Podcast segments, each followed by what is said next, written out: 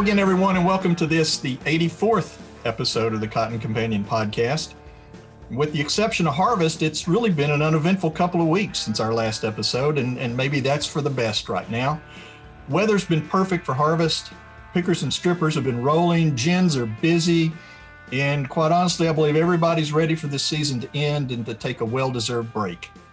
I'm Jim Stedman, Senior Editor of Cotton Grower, and as always, I'm joined by Cotton Grower Editor Frank Giles. Frank, what's new? Oh, not much. Just getting ready for the uh, Thanksgiving holiday and uh, looking forward to that. And uh, busy time of year for us in the magazine world. It seems the holidays is when a lot of our magazines start hitting and special print editions and different things. So we're keeping busy, uh, keeping us out of trouble, and uh, will make us hungry for that uh, big Thanksgiving meal. That's true. We are thankful for the business, and we are, and you know, we we love to see it, and we but we also are thankful for the time we can we can break away from it for for just a day or two. So as uh, said, as we kind of enter this this season of thankfulness, it's it's good to kind of sit back and take some time to reflect on on the things that we all are thankful for, things like family or freedom or health and this great industry and and of course good friends. So today, Frank and I are going to uh, kind of recall some some good times in this business with the help of a former colleague and, and old friend, Emory Jones. Some of you may have crossed path with paths with Emory from his days in the cotton industry, and if so, we're sorry, uh, but but you know most of you would know what what kind of a character he really is. So stay tuned for what promises to be an entertaining segment later in this episode. Yeah, another thing I would add about Emory Jones is that many of you may have some of his prints hanging on your walls in your home or in. Uh, you may see them in cotton retail centers across the cotton belt. Uh, Full Moon Cotton is one of his famous ones, as well as In Good Time, that shows all the stages of cotton. So he is the photographer to, that took those, and, and we'll talk about that a little bit later. But now, let's take a moment for a short message from our sponsor, Phytogen. Phytogen is pleased to sponsor the Cotton Companion, bringing you the latest news to help you thrive all season long. Thanks as always to the folks at Phytogen for supporting the Cotton Companion. And now we're going to turn it over to our colleague Robin Skitberg for a custom content interview with Dr. Chris Main, Phytogen Cotton Development Specialist. Hello, I'm Robin Sitberg, custom content editor with Meister Media Worldwide, publisher of Cotton Grower Magazine. I'm back on the program today with Dr. Chris Main, Phytogen Cotton Development Specialist in Tennessee and Northern Alabama. Welcome back to the program, Chris. Hi, Robin. It's great to be back. Well, the season's wrapping up um, all around the country, and now it's time to start looking to next season. What kinds of varieties are you recommending for next year for your area in the Mid South? Well, Robin, the varieties that we will have with Phytogen all contain our um, W3 FE trait platform with WideStrike 3, uh, Roundup Ready Flex, and then Enlist for um, BT and weed control traits. And we will also have our Phytogen breeding traits that bring forward interesting um, novel ideas for um, controlling pests like um, bacterial blight and uh, different nematode species. What varieties are you recommending specifically for your area? Well, Robin, what we're leading with um, all across the country was the number three planted variety in 2020. Um, that would be Phytogen 400. It's a marquee variety within our lineup that goes across many different grower acres um, and in many different environments, whether it's irrigated or dry land, and performs with high yield and excellent fiber quality. We have a couple companion varieties to go along with 400 this year, the first of which is Phytogen 390 that fits very well and in the mid south Delta area along the Mississippi River, uh, particularly those areas kind of south of Memphis. Uh, we want to place 390 on fields that um, you know have really high yield potential, where we can push it with our inputs and be able to get a high yield um, at the end of the year when we come in with the picker. The other companion variety is Phytogen 360 and it has specifically been released for areas of the North Delta. So from you know kind of a transition zone from Clarksdale, Mississippi, north um, through Memphis up into Sikeston, Missouri. Um, 360. These an early maturing variety that's really high yielding, And probably what's unique about that variety going north is that you know it tends to handle the cooler, wetter early season that we have. It's excellent vigor, allowing us to you know be able to harvest some cotton in some lower wet ends of fields um, where many other varieties fail to thrive throughout the growing season. And finally, I'd just like to mention that we do have two experimental varieties that will be released later this year. Um, both of those will have a new phytogen breeding trait for controlling reniform nematode um, as well as controlling root knot nematodes um, in our package. Sounds like there's a, a, lot of varieties for growers with all kinds of conditions. And that last reniform nematode resistance trait is going to be really exciting. Thank you so much, Chris, for being on the program. We've got to go now, um, but listeners can go to phytogen.com for more information. Thanks so much. Thank you, Robin. Thanks, Robin, and thank you, Chris, for that interview segment. Before we open up the virtual studio for Emory Jones, let's take a quick look at what's happening in the cotton world. Well, Frank, as we mentioned earlier, it's it's been kind of quiet news-wise for the past few weeks, but we do have a couple of items that we want to mention. Uh, the National Cotton Council has announced that its 2021 annual meeting is going to be conducted uh, virtually to minimize risks to industry members due to COVID-19. As you recall, the, the, council is also holding its annual Beltwide Cotton Conferences in a virtual format uh, January 5 5th through the 7th. Now, the NCC staff is currently developing a schedule for the annual meeting, which was originally going to ha- happen in February 12th through the 14th in Nashville. At this time, NCC expects many of the convention's committee meetings will take place during the weeks of January 25th and February 1st, with the NCC Board of Directors meeting and the annual meeting general session to be held on February 11th and 12th. Now, new NCC leadership for the year is always elected during this meeting, as well as leadership for several affiliated organizations, and multiple awards are presented. And we'll be there virtually to cover the meeting and bring you all the news as it happens. And as we mentioned in our last podcast, Cotton Grower Magazine is looking for input for our annual cotton acreage survey, which is published in our January issue each year. Hopefully, many of you recently received an email link to the acreage survey, and we'll take a few minutes to give us your best guess regarding cotton acres in your state for 2021.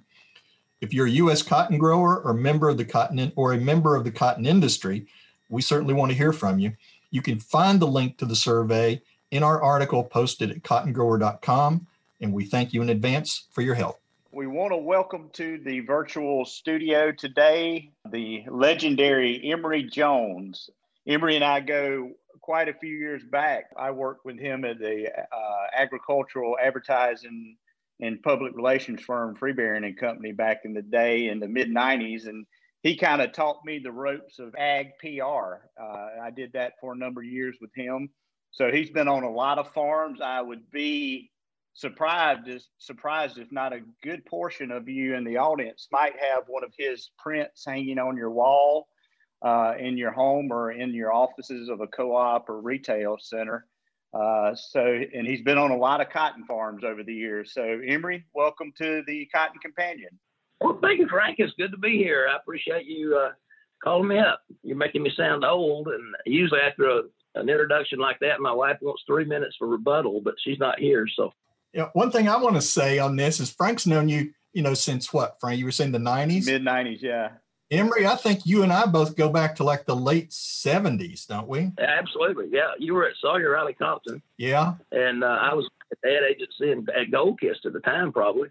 It's one of the reasons I don't use the word old, you know, when, when I'm talking about you and me at this point. But uh, well, you know, there's there's three signs of old age. Uh, the first one is the loss of memory, and I forget the other two. well, speaking of old, we'll get get to that time that time you visited with Eli Whitney uh, a little bit later in the podcast. Yeah, Eli was a good uh, friend, and uh, I, I, called him Whit. You know, but uh, yeah. Well, good deal. Well, let you know to get us started. Just talk about you know, when you got to into agricultural public relations, and then maybe when you got to got to visiting cotton farmers? Well, I kind of my granddaddy was a cotton farmer. I grew up with him. He actually had gotten out of the cotton business by the time I was born in the 50s, but in the 30s and 40s, uh, he had a uh, I got, we had about 50 acres, and of course it wasn't all in cotton, and they had cattle and chickens and things. But uh, so I grew up hearing about cotton, and knowing where the old cotton fields were and everything. But Granddaddy was a was a potter as well as a, a cotton farmer and everything. But there's people here today in North Georgia who will argue with you that cotton was never grown here, but it, that's not true. It was grown here a lot. I've got a letter from my grandmother to uh, her two boys, my two uncles in World War II, and one of the letters says that this year, if things go as well as they've been going so far, they'll actually make three bales of cotton on the farm this year. It's the best cotton year they've ever had. And she goes on in the letter to say that it looks like it's going to be the most profitable year the farm's ever had. And, and, and she didn't want to jinx it by, by saying it too soon, but it looks like they might make $300 profit this year. Wow. Wow. so that was 1943. And I think it was cotton that put them over the top. So I, I go back into cotton. And then I got um, a degree from the University of Georgia in uh, agricultural journalism I went to work for Gold Kist, which Gold Kist used to be the old Cotton Producers Association. It was heavily into cotton and still had a lot of cotton products and all. That gave you the opportunity to visit a lot of cotton farmers in, in Georgia and Alabama and North Florida, places like that, but in the Carolinas, of course. But um, then from Gold Kist, I went to an ad agency called Fletcher Mayo and Associates. And they were at the time, I guess they were probably the biggest agricultural ag, ad agency in the country. And uh, that kind of expanded to that. I got to start traveling into other areas of the country and also getting into California cotton and Virginia cotton and Texas cotton. Uh, so I was on a lot of cotton farms there. And then I went to work for an agency where Frank and I met and um, called uh, Freebairn Company. At the time, it was Casino and Purcell. it, it uh, evolved into Bearing Company. And Frank and I, we, you and I both, and Jim too, we've been on a lot of cotton fields together across the, the cotton belt. And Lord no knows how many beltwide cotton conferences we all attended, and uh, that was all across the, the country, and uh, just gave me a chance to just you know meet cotton farmers and get to know cotton, and, and just really fall in love with the crop. Very good. Well, just speaking of that, what are some of your most memorable visits with cotton farmers? Well, uh, and, and be careful what you say; they might be listening. some of them might be. Some of them might. One of the most interesting visits about cotton actually happened in North Dakota, and I'm not talking about that pig, Frank. I know you're going to mention it later, but there was a, a cotton farmer in North Dakota. I mean, a, a wheat farmer in North Dakota who um, just was just fascinated by cotton. And when he found out I, I traveled a lot in cotton country, he just wanted to talk to me about cotton. And, and we spent the whole day on his farm. I was supposed to be interviewing about his wheat crop. And I was just telling him what, what I knew about cotton. And, and he was taking notes. And, and after that, he wound up coming down. I, I introduced him to a cotton farmer in Mississippi. And he came down the next summer and spent a week on a cotton farm and actually got to drive a uh, a cotton picker and, and help him harvest a little bit. And then we sent him some cotton seed up there, and he, he had a cotton plant in his house that he kept for years and years. And he'd send me pictures of, of this cotton plant. So it's it's it's funny that the one of the most interesting cotton stories I have, actually happened in North Dakota. but then there's plenty of others. I mean, uh, uh, you know, we traveled a lot with sales reps, and uh, occasionally, most most of the time, they would take me out to, as they did you guys both too, to farmers who had success with the, the products or the, the seed or um, whatever. But occasionally, you would get involved with a sales rep who had to handle a complaint where something had gone wrong, and some of those came into became pretty interesting stories. I remember, uh, um, you know, sometimes it'd be a, a little bit of a heated discussion, and I was kind of trying to take pictures and one time a farmer uh, was taking pictures and trying to avoid the conversation that they were having, and he stopped and looked at me and said, "You take one more picture of that, of that camera, you're going to eat it." And so I didn't. I chose. the other thing I learned about farmers, in fact, I even wrote a poem about this, but I learned early on that if you drive up on a farm and the farmer's laying on his back up under a piece of equipment working on it and something's broken down, just leave just go ahead and go because he's he's not in the mood he's not in the mood to talk to you and you're bothering him and and and I've just learned to just I can spot it from the driveway. Uh oh, we need to go home. We need to just turn and go. He's not going to be in a mood to talk to us. In fact, I wrote a poem uh, called "If He's Broke Down, Just Just Get." About oh, that's great. You remember the one about the guys from Louisiana that were going to take you alligator hunting? Uh, no, I don't remember that. Well, I told you the first thing that goes memory, you know. yeah, yeah, you said that earlier. I, th- I think I remember you. I remember you telling me they were going to take you. Said they were going to take you gator hunting, and you said that that sounded dangerous. And the, the guy said, "Well, don't worry, we will be drunk." Oh, that's right. I had forgotten about that. That's right. I do remember. Uh, uh, this this was actually in Florida, and uh, there was an alligator laying up on a um, the bank there by the cotton field, and the farmer stopped his truck and got out and hit the alligator in the head with an axe, and it didn't even faze the alligator; it just ran off. It just boom. I guess he hit it right in the spot where, where it didn't hurt it.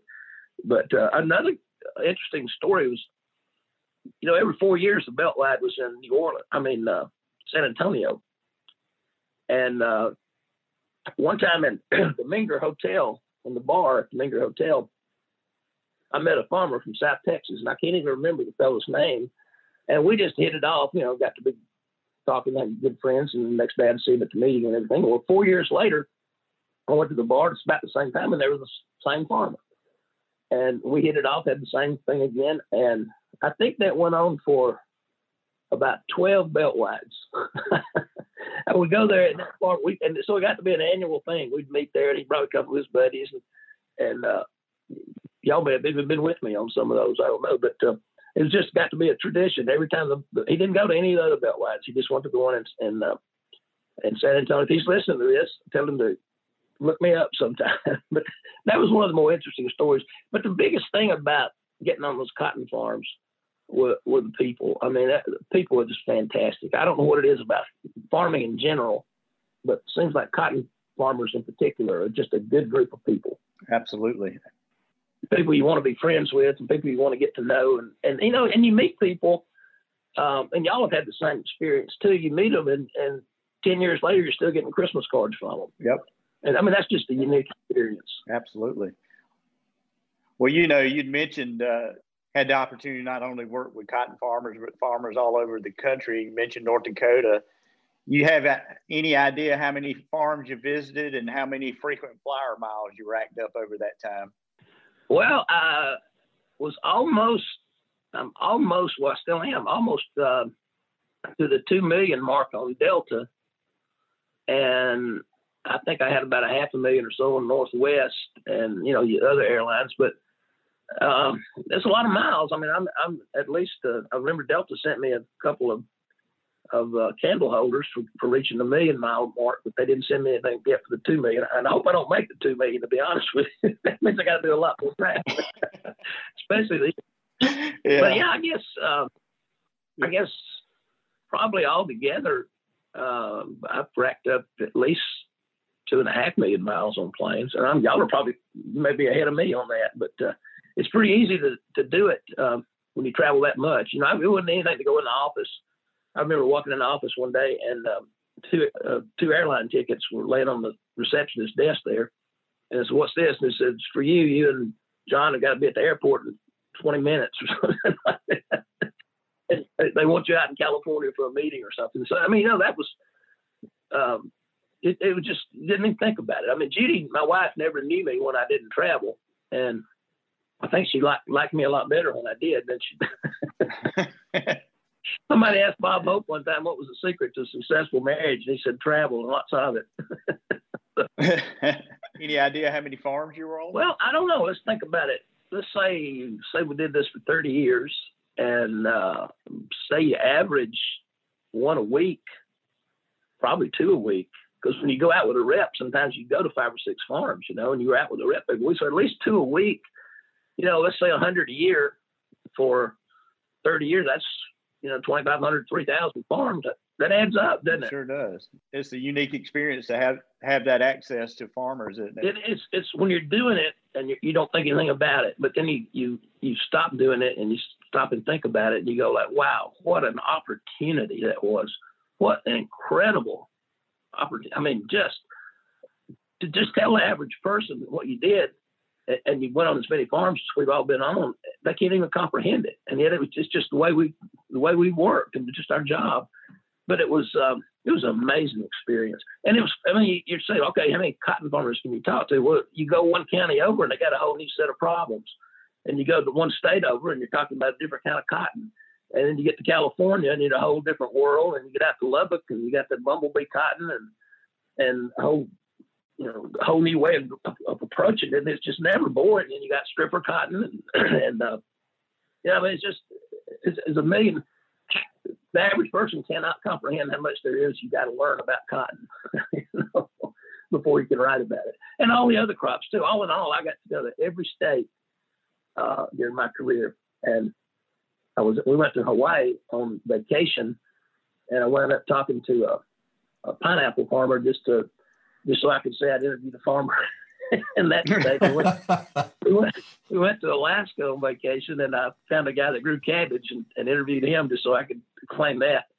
And uh, I finally had been to 49 states. I hadn't been to all 50. I hadn't been to Rhode Island. It was the only state I hadn't been to.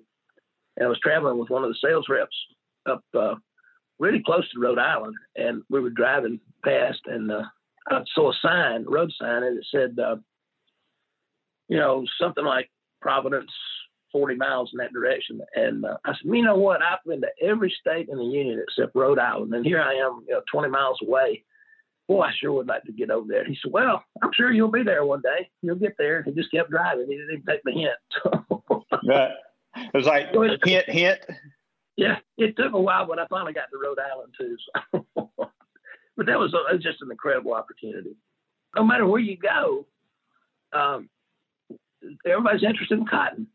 That like that farmer in North Dakota. I mean, you could go to Oregon and be interviewed an apple farmer, and you bring up the subject of cotton, and he wants to stop and talk about it.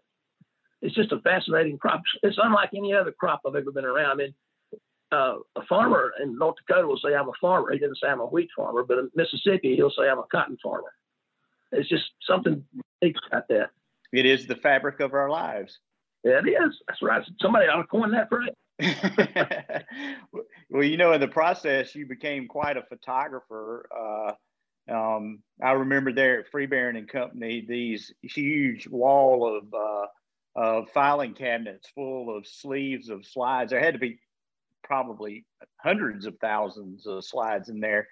You have any idea many photos you took, and and then you know talk also about the prints, uh, the full moon cotton uh, in good time, because again, I'm sure a lot of these listeners have your prints uh, hanging on the wall. Yeah, I don't as as I take a lot of pictures. I always the the philosophy of Gold Kist and everywhere else I work is that we're going to pay to get you out there on an airplane. Don't be skimping on film. no, we've got so much invested. Film's not is a, is a minor thing, so take a lot of pictures. And while you're there, you're not just taking pictures of the story that you're doing necessarily, but you're taking pictures for the files and archives and possible ad ad, ad material that you might use in brochures. There's all kinds of uses for, for film um, images. And so I would take, I would say every farm I was ever on, I took back in the days 36 to a roll of, uh, of slide film I would take 10 or 15 rolls at every farm. So you add that up, I, I would, I, I just did some rough figuring here the, the other day on that same subject. And I came up with probably about 300,000 images that I've shot. Now, of those 300,000, 70% were throwaways because, you know, you take 10 pictures. Y'all, you both know this better than I do, but you take 10 pictures to get one good one, you're lucky. And uh, the farmer's got his eyes closed or the um, you know, dog got in the picture or something like that. Speaking of dogs and photography, by the way, I'll tell you this one story. It got to be, I had a reputation of, well, let me just tell you this. We would, we would I always take pictures and send the farmer back an eight by 10 that let the sales rep give the farmer just as a PR tool, a nice gesture, a way to say thank you for what we for the time he gave us. And a lot of times, there'd be a dog in the truck and around the farm. I would take a picture of that dog. And then by the time I two or three weeks passed, I sent it back to the sales rep, and he he'd get it to the farmer. The farmer would say, "Oh, I'm so glad to have that picture of old Bobo. You know, I mean, he just got killed by a car last week, and that's the only good picture of the dog we have." And, and it got to be going on and on and on. and and the rep started comparing notes, and it was like everybody every time he takes a picture of a dog, the dog dies. The word got out about that, and I had a reputation that people like you not you, you can come on the farm, but you're not taking a picture of my dog. Uh, so that's kind of a bad reputation to have, but uh, but it was it was it was just one of those freaky things that happened. But uh, you know, that was kind of a funny thing. Yeah, we kind of have that reputation with this podcast too. With you know, we'll we'll we'll we'll talk about something, and and no sooner than you know two hours after we've recorded, you know, it, it changes completely. So you know, that's the way the world works. I think. We'll talk about how that photography morphed into the prints that you did and and uh, and sold. Well, I uh, had all these pictures of cotton because you take it at all different stages, and and uh, I just I just came up with the idea of let's put one one image together that shows all the different phases of cotton. It's from a little seedling and the little cotyledon coming out of the ground and the plant up through bloom and and then um, all the way up to an open boll. And took an image of a of a uh, some cotton cotton picker in the background and, and, put all that together. This was back when digital uh, stuff was just coming out. And I found this firm in Atlanta that did that. And I put, um, it, I mean, at that time, I think it cost me $6,000. Probably cost you about three bucks today to get somebody to do it. But it cost 6000 to have them, and we'd make one little change. And we'd have to go get a cup of coffee and wait about 15 minutes for that uh, change to go all the way through. and come back and say, well, I didn't like that. I want to move it a little bit to the left. And you come back and you have to do that again. But uh, it took about two weeks. I got it, finally got it like I wanted. And we made some prints. And uh, Joe Dan Boyd at Farm Journal magazine wrote a story about it. And then I sent one of the prints, just as a fluke, I sent it to uh, Paul Harvey, the radio announcer. And Paul Harvey mentioned it on the radio. And I sent the, the article that Joe had written in Farm Journal. And um, my aunt and uncle were over here at um, a feed mill not far from us. And they were coming out of the feed mill and they got in the truck and my uncle was complaining that, that the price of feed had gone up. And my aunt says, hush, hush, uh, Paul Harvey's talking about Emory on the radio. And he said, oh, my Lord, what has he done? Which was, of course, the logical question. Right. Yeah, right. But anyway, and he talked about it on the radio for about, uh, I think, two or three minutes and just went on and on about how, how this print brought, brought tears to cotton farmers' eyes and things like that. And, and as a result of those two things, we wound up selling about 1,100 of those prints all across the cotton belt. And then uh, a chemical company bought, uh, I don't know, four or 500 and had them framed and gave them to dealers and, and consultants and, and things. And they wound up hanging. I mean, just about got embarrassing. You couldn't even go into a dealership hardly without seeing one or, or, or, um, a house or anything so from there, I went ahead and did the life cycle of cotton. I did the life cycle of rice. I did sugar beets. I did canola, and I did corn. And then another print I did. I was in a cotton field in uh, in uh, the hill country in Mississippi one time, and late at night, and the full moon was coming up. It wasn't late at night; it was late in the evening. The full moon was coming up, and I took a picture of this cotton field with the moonlight on the open bolls, which is beautiful. And they harvested it the next day and uh, wound up making a print out of that called Full Moon Cotton. And I don't know how many of those we've sold, but um, it's quite a, quite a few. So there's a lot of those hanging around. And then and then the cotton blooms are just so pretty that I'd taken over the across cotton belt close-ups of, of blooms and uh, had the dew on them and, and all kinds of things. So I made two different prints of that called uh, uh, one of them's called uh, Colors of Cotton and the other one's called Cotton's True Colors and uh, one had a white boll in the middle, and the other one featured a red red uh, bloom, not boll bloom, white bloom and a red bloom. so I had it both ways, and um, women like those pictures.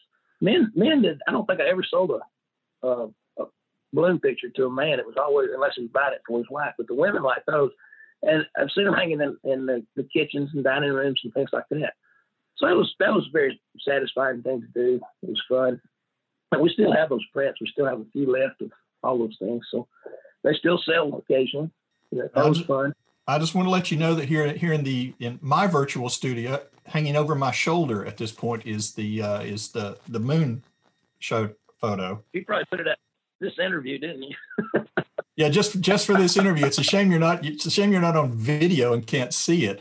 But uh, but I also think the bloom picture, the big bloom pictures are also hanging somewhere in this room. So uh, so yeah, it's you know I, I walk in every day and and, and think about you, Emory. I appreciate that. I hope it's good thoughts. Uh, well, you don't know that for sure, but I don't. I don't. But I want to say one thing about those. Uh, we'd sell them at the gin show, the Beltwide, all kind of cotton shows we'd go to. My wife would have a booth there, and she would uh, sell those prints. And we took hundreds of checks, and we never had one check bounce from a cotton farmer or a cotton anybody in the cotton community. That was just I thought it was. We had a store up here after we after I moved back up home here, and uh, in North Georgia, and we get a, a bad check a week, you know. but just just thinking about that from the, these cotton farmers, and the very first one I sold was to a guy. We'd, we'd actually had him on display up at, at uh, the gin show in Memphis, and this farmer called me up and he said, uh, "I want to buy one of those cotton prints," and that's okay. And he said, "Well, the problem is I've got a son. His birthday is in two or three days from now, and I need you to overnight it to me, and I don't have a credit card."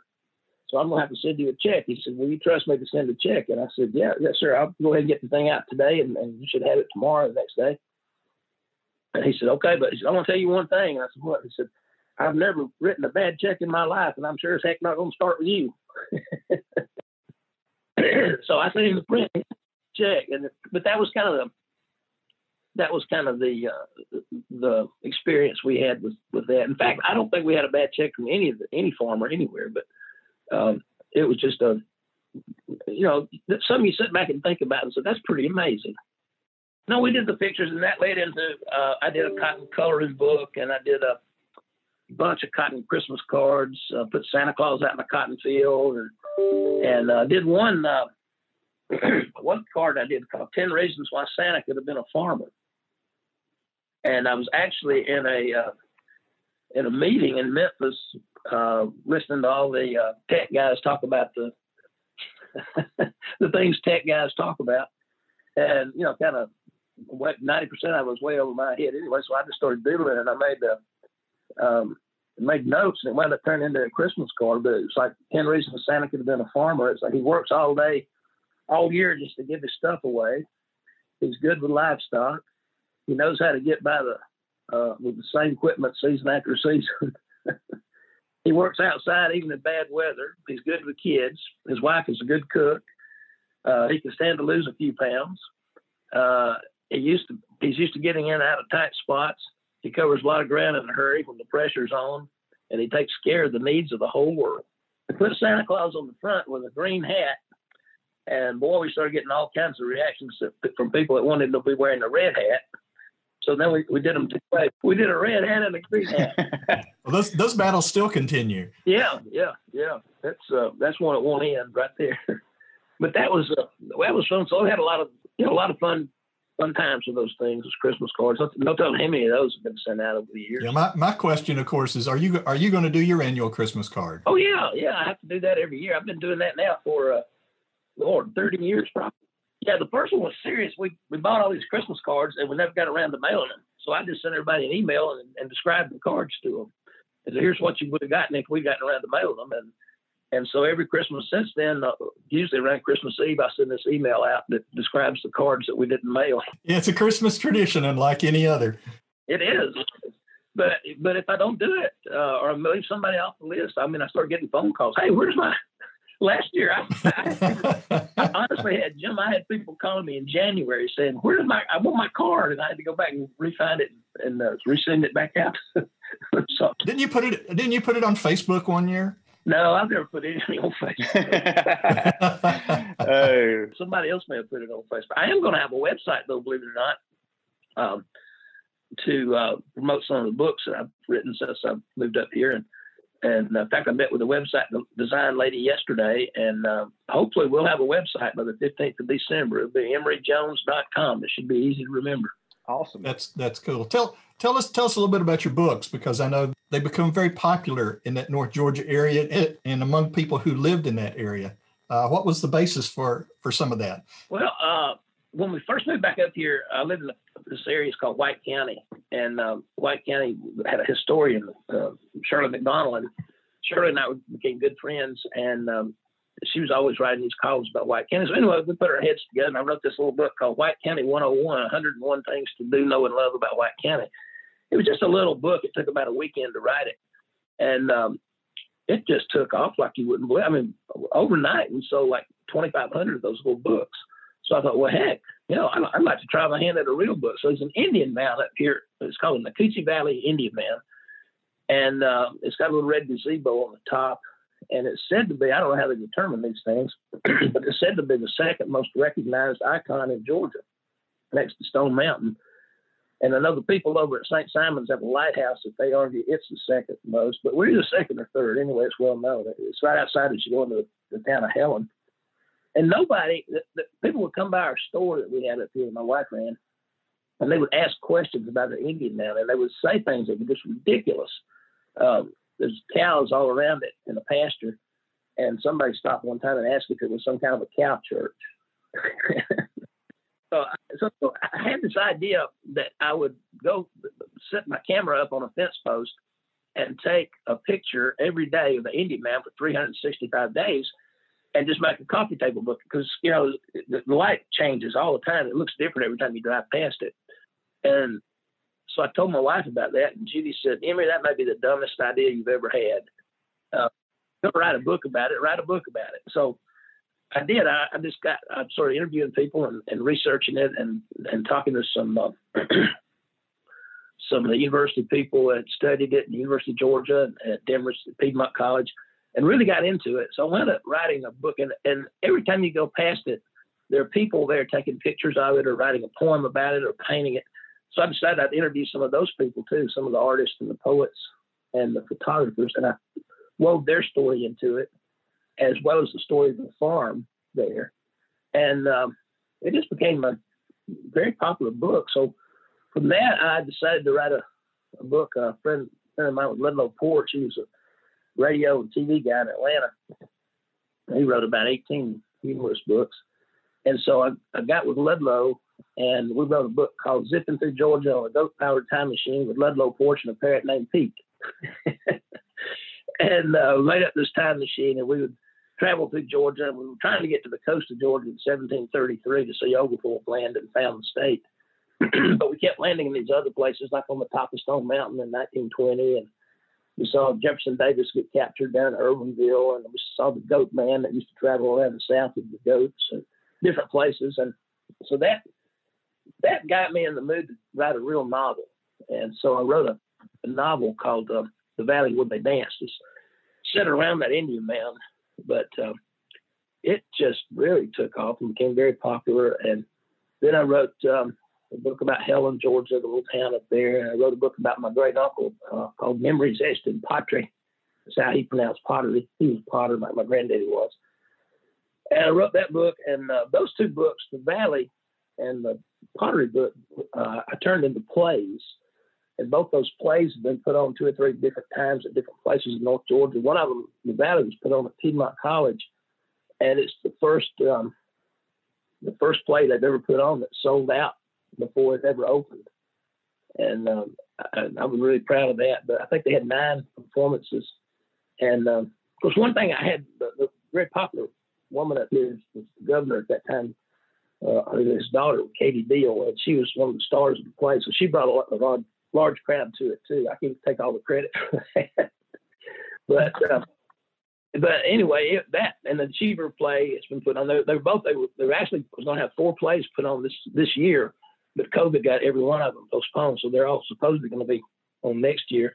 And I've also written a play about the Time Machine book called uh, "It's About Time," and it's a comedy, and I think it's going to be very funny.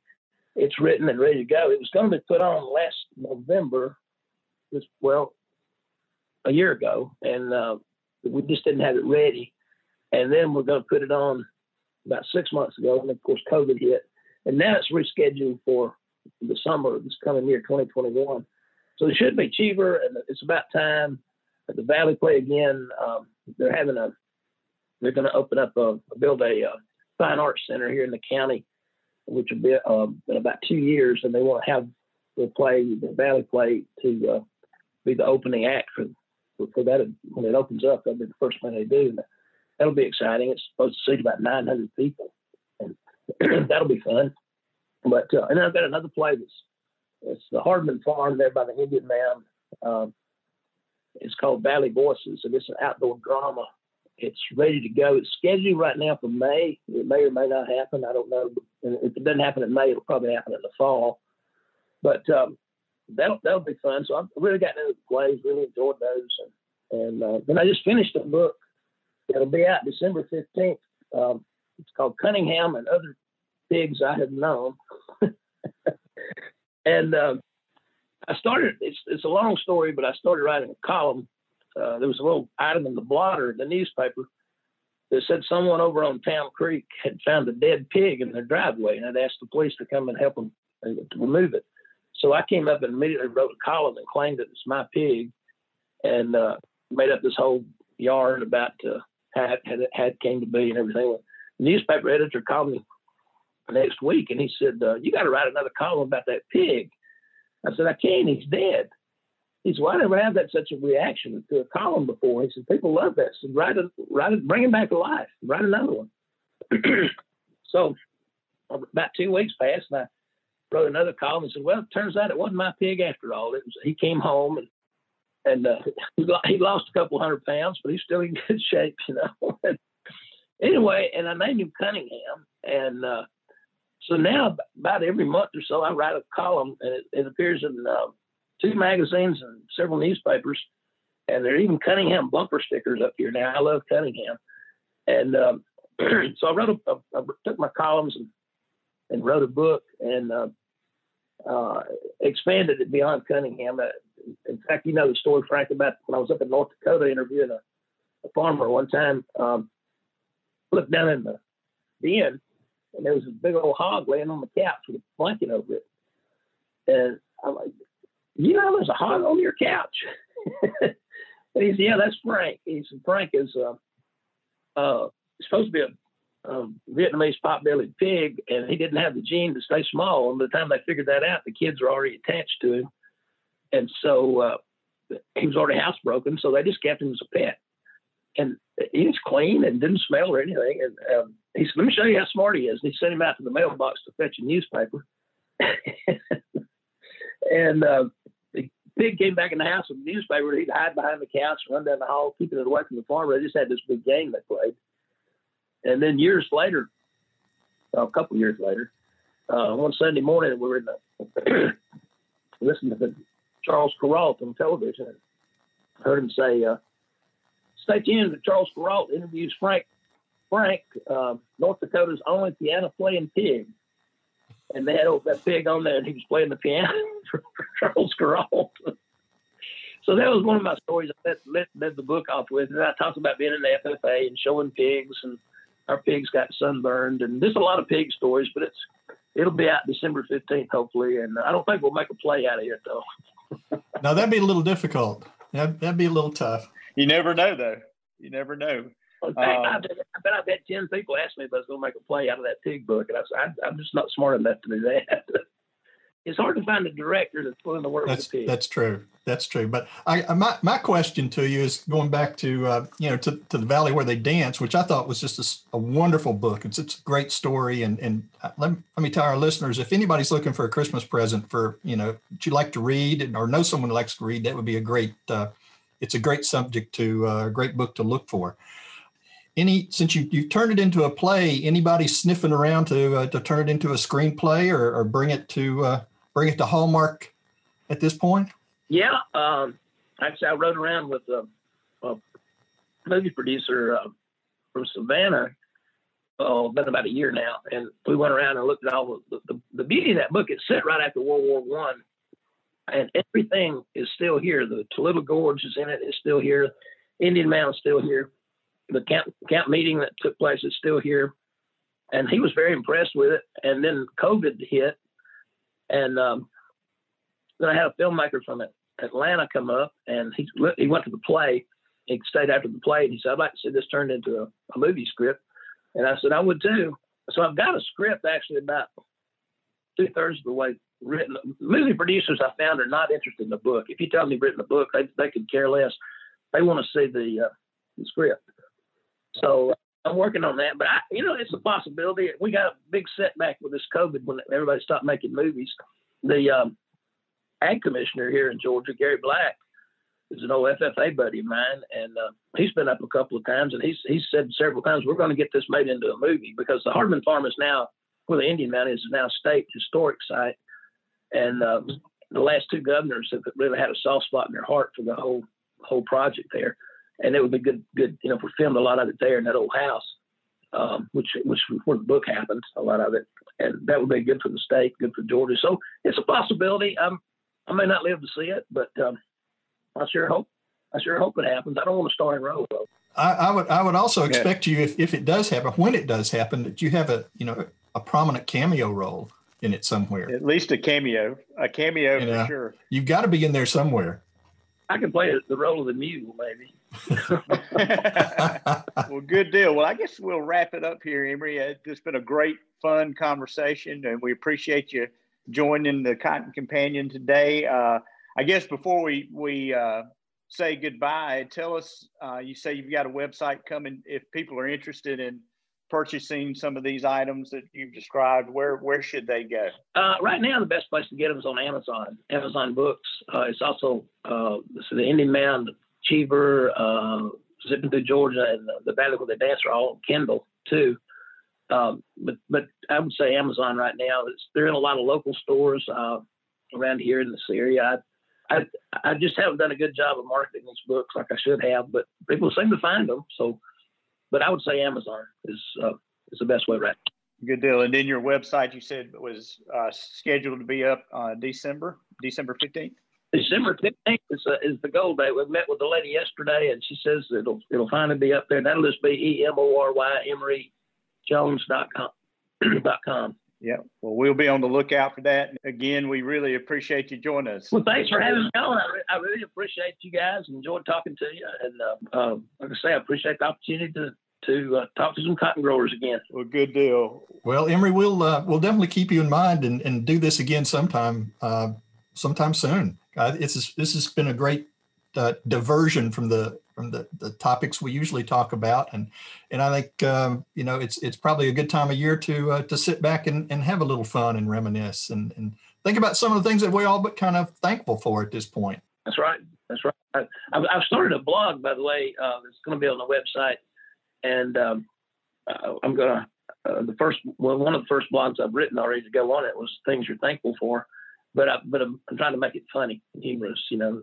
it'll be uh, but that but this is the time right. of year when you think about all the things Definitely. you're thankful for. Definitely.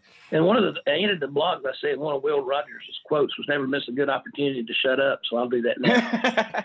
right on cue, man. All right. right on cue. Right on cue. Thank you. Thanks, Emory. Thank you. All right. Thanks. Bye. Once again, that wraps up this episode of the Cotton Companion podcast. Thanks again to Emory Jones for joining us in the virtual studio today. And thank you, dear listeners, for joining us. If you like what you hear on the Cotton Companion, please be sure to spread the word and tell your farmer friends about this podcast. Here's how you do it. You can find the Cotton Companion in three easy ways. First, go to cottongrower.com forward slash companion or simply click the podcast tab at the top of the homepage. Second, subscribe to our channel on iTunes or wherever you find your podcasts these days. And three, sign up for our weekly e newsletter, the Cotton Grower e News, that's delivered to your email inbox every Tuesday morning. You can do that by going to cottongrower.com forward slash subscribe. Also, be sure to follow Cotton Grower on social media.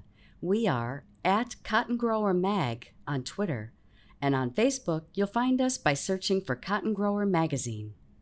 The November issue of Cotton Growers should be in your mailboxes, and you can start watching soon for our December issue. This podcast is produced by Tyler Hatch and Kim Henderson, our talented colleagues back at World Headquarters for Meister Media Worldwide in lovely Willoughby, Ohio. My name's Jim Stedman. His name's Frank Giles. And we'll be back with you in a few weeks for the next episode of The Cotton Companion.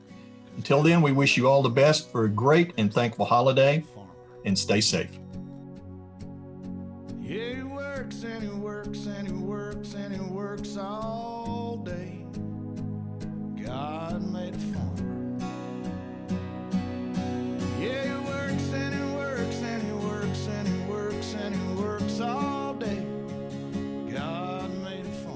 Phytogen thanks you for listening to this edition of the Cotton Companion.